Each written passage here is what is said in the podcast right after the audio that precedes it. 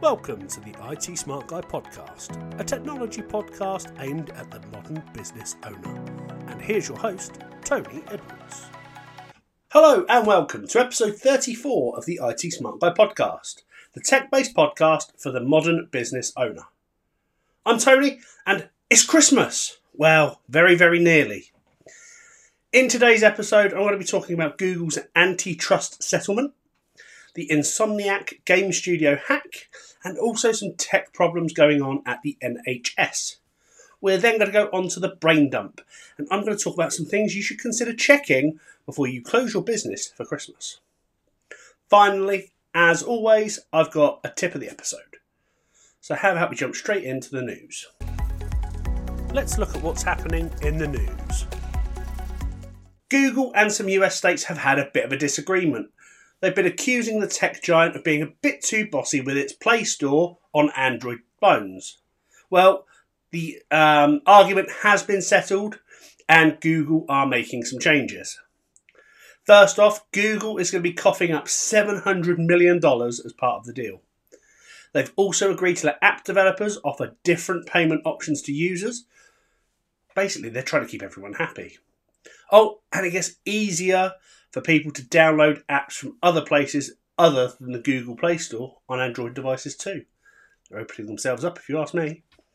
Now, critics did have a bone to pick with Google, saying they are overcharging customers with extra fees for in-app purchases. So basically, Google's agreed to pay $630 million to a fund for customers and another $70 million to a fund for the states. Now, if all goes well legally, eligible customers might see at least $2 back in their pockets, with some getting more based on what they've been up to, basically, on Google Play, as far back as 2016 through to now. Google's VP of Government Affairs, Wilson White, has said that this settlement is more about giving people more choice on Android while trying to keep things safe and secure. And this isn't the first time that Google's faced some heat. They've been accused of playing a bit too rough in the tech playground, as it were, and this settlement is just one of the ways that they're trying to smooth things over. You know, Google's Play Store is a big deal for apps and app developers, but the way it charges developers and users have had people raising eyebrows, which has caused all of this. For instance, Google usually takes a 15% fee from app makers for customer payments on subscriptions, and up to 30% for purchases in popular apps. Now, with this settlement, those fees might get a trim, especially when app makers handle their own transactions. But here's the thing. You might not see a drop in fees as a customer, because app developers could just keep the discount for themselves, meaning they make a bit more money. Now, this whole situation comes hot off the heels of Epic Games, the creators of Fortnite, winning a case against Google. And let's face it, Google have got a lot more legal battles on their plate, with lawsuits poking at its search, digital advertising practices and more. It's a bit of a wild world out there for Google right now. Next up, there's been a big issue in the world of video games. The people who made Spider-Man 2 for the PS5 have been hit by hackers. A ransomware attack asking for a whopping $2 million from Insomniac, which is the studio owned by Sony that made the Spider-Man games. Basically, they want the $2 million to keep their information under wraps. But guess what? Since then, stuff about future games and even a sneak peek at Insomniac's upcoming Wolverine game have popped up online. News outlets have reached out to Sony for the inside scoop, but right now, Sony are keeping mum. Now, the leaked info seems to include some private stuff about employees and even some other internal emails. Other game developers, journalists and fans weren't too thrilled about this. Remedy Games, the team working on Alan Wake 2, have sent some sympathy to the affected people over at Insomniac, basically calling the hackers' move a disgrace. The Wolverine game, which I just mentioned, is still a bit of a mystery, with just a teaser trailer from 2021 and a promise that it'll be more on the mature side when you compare it to the Spider-Man games. The culprits behind this mess are the Reseda Group. I mentioned them a few weeks ago. They are a ransomware group. They also took credit for the attack on the British Library, which I covered, like I said, a few episodes ago. And basically how it works is they're using software to infect a company's computers. They lock up all the files and then demand the money to unlock them. This isn't the first time something like this has happened. Last month, details about GTA 6 from Rockstar Games was leaked online, forcing an early release of the official trailer. Thanks to another group of hackers who have also messed with Uber and Nvidia, the graphics card maker. Finally, we've got a bit of a problem in the NHS. For those watching or listening that live outside of the UK, the NHS is basically the UK's health service.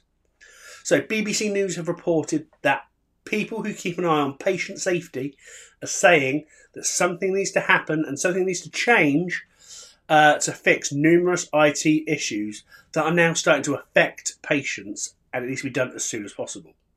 The Safety Watchdog has serious evidence that IT problems are causing harm to patients, even leading to some people unfortunately passing away. The UK government have gone, yep, this is a worry, and they're teaming up with NHS England to sort things out and make sure patients are protected. Now, the watchdog called the Health Services Safety Investigations Body, the HSSIB, pointed out that lots of hospital letters weren't sent out due to computer troubles. The head of the watchdog, Dr. Rosie Bennyworth, has said that these computer issues are a big deal in almost every investigation that they perform. She's talking about software that's not set up correctly or set up properly and not used properly, which is causing problems because the systems don't talk to each other. They don't get along. Lots of different siloed data. They've seen serious harm to patients because of these computer issues. For example, someone who was diagnosed with lung cancer didn't get the follow-up they needed because of these IT problems and unfortunately passed away.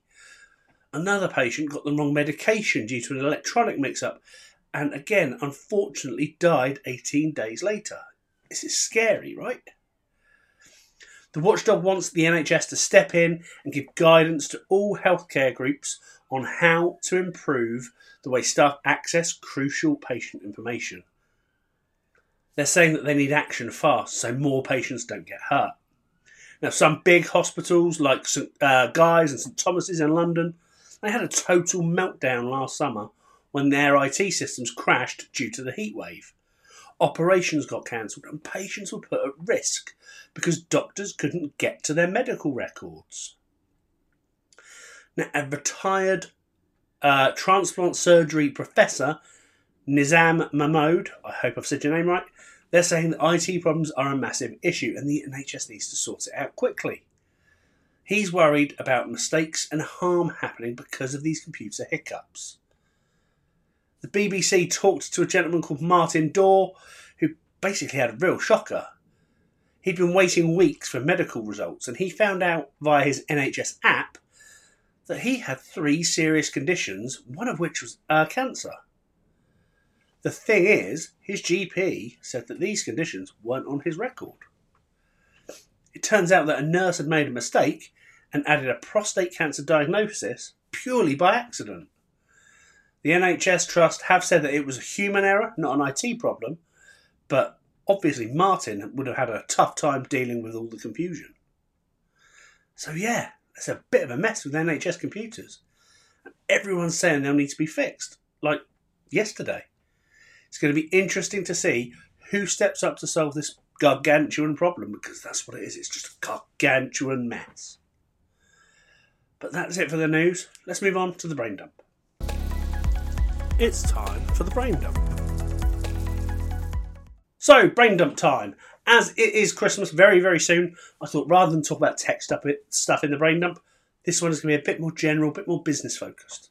So I've got 5 things you should be doing before you close for Christmas. Now, this is not an exhaustive list by any means, and they're not in any particular order. And in honesty, these things could and probably should be done at any time throughout the year, and if they're not already, should be built into your processes. Number 1, Have you announced your closure dates? Get the message out about your closing dates with minimal effort. Add it to your email signature, your invoices and quotes. Make it part of your newsletter.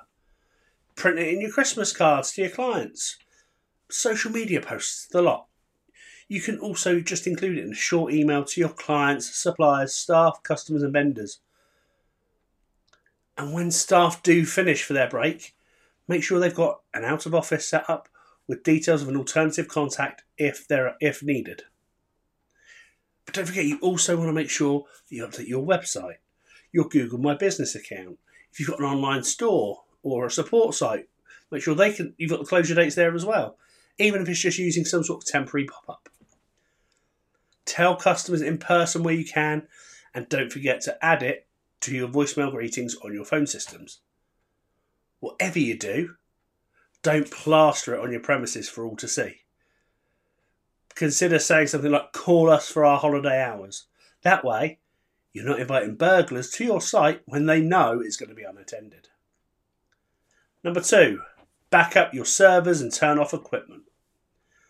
So you want to double check that your backup cycle for your computers and servers occurs just before and just after your shutdown. Schedule your off-site backup to ensure it's picked up early. Instruct your IT team to contact if there's a problem, and ensure your answering service updates callers on when issues will be fixed as well. You may think you'll need to switch off all office equipment, but there are some that you should really leave on. Things like your security systems, your refrigeration units, phone systems, fax machines, servers. Number 3, cybersecurity training and awareness. You want to be reminding employees of cybersecurity best practices and provide any necessary training. Emphasise the importance of vigilance against phishing attempts or other cyber threats that may target the business before, during and after this holiday season. But you might also want to remind them it's not just their work accounts they need to keep secure, but their personal accounts too. Number 4, remote access. If your teams need to access company systems remotely during the holidays, make sure remote access tools and virtual private network connections are tested and fully operational. This helps to maintain productivity and security for remote workers. And if you are enabling remote access over the holidays, make sure your IT person, your IT department, or your outsourced MSP are aware, because monitoring never stops. And if they see remote access and they're not expecting any, they may close that connection down, meaning your team can't work remotely if they need to. And finally, number 5, this one's all about money. If you have invoices that are outstanding, get them paid. Nobody wants to wait forever for payment. Likewise, if you've got invoices due to go out during the closure, make the decision to either send them out before you close or after you reopen. And if you need to, make sure you communicate this with your clients either way. That's it for the brain dump. Let's move on to the tip.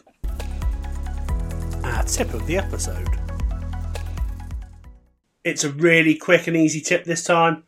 I basically just want you to go back to the brain dump, listen to it again, work through the list, and make sure you've done them all before you close for Christmas. Super quick episode this time, and we are at the end of this episode.